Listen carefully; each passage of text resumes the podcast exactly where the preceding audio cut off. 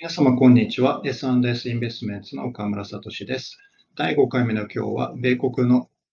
歴史的な上昇相場についてご紹介したいと思います。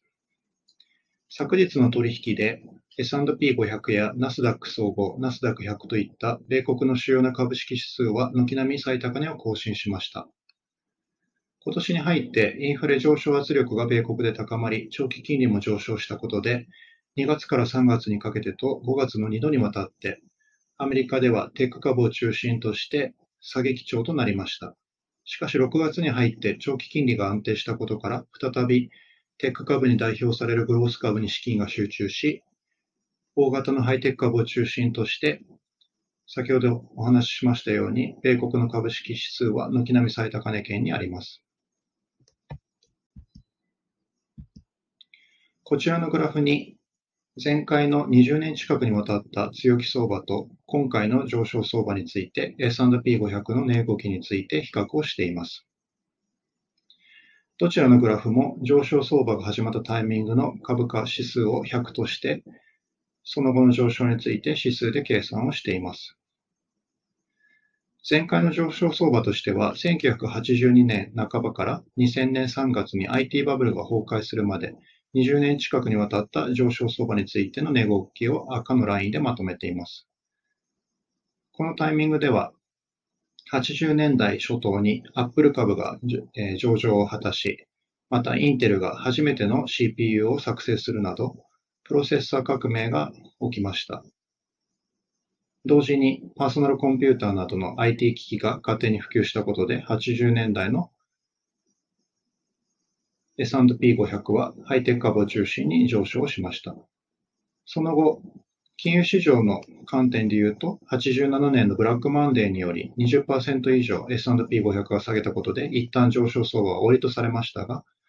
テック革命という観点からはその後も上昇基調は長く続き、90年代に入ってからインターネットが一般に開放され、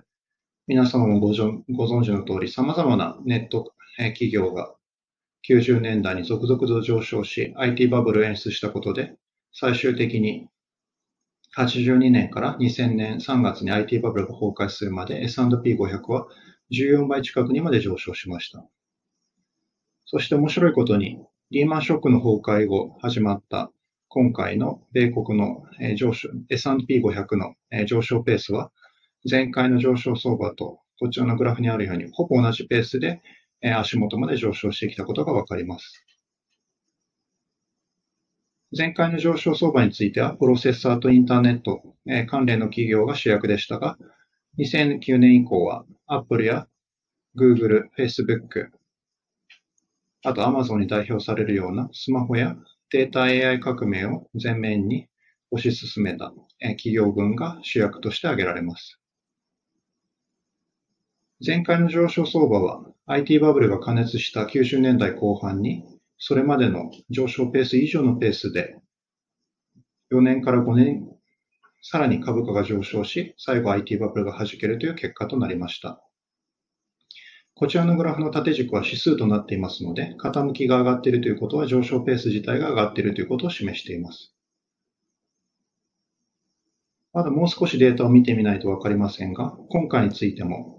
コロナの、コロナショックで大きく株価が下げたところから、この1年の上がり方というのは、前回の IT バブルが加熱したタイミングと同じような急ピッチでの上昇となっていることがわかります。すでにリーマンショック後の安値から10年以上の上昇相場によって、こちらにありますように S&P500 は5倍以上に上昇してきていますが、このようなペースを維持して前回と同じくさらに数年これまで以上のペースで株価が上昇した後にバブルが弾けるという結果になってもおかしくないというふうに思っています。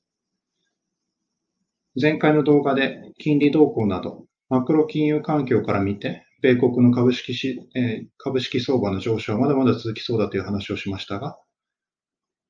前回の強気相場との価格比較からも、まだあと数年は米国の株式市場はハイテク株を中心として強気であるというふうな同じような結論が導かれます。今後も定期的に前回の上昇相場との比較から今後の米国株式の動向について占っていきたいと思います。本日の内容は以上となります。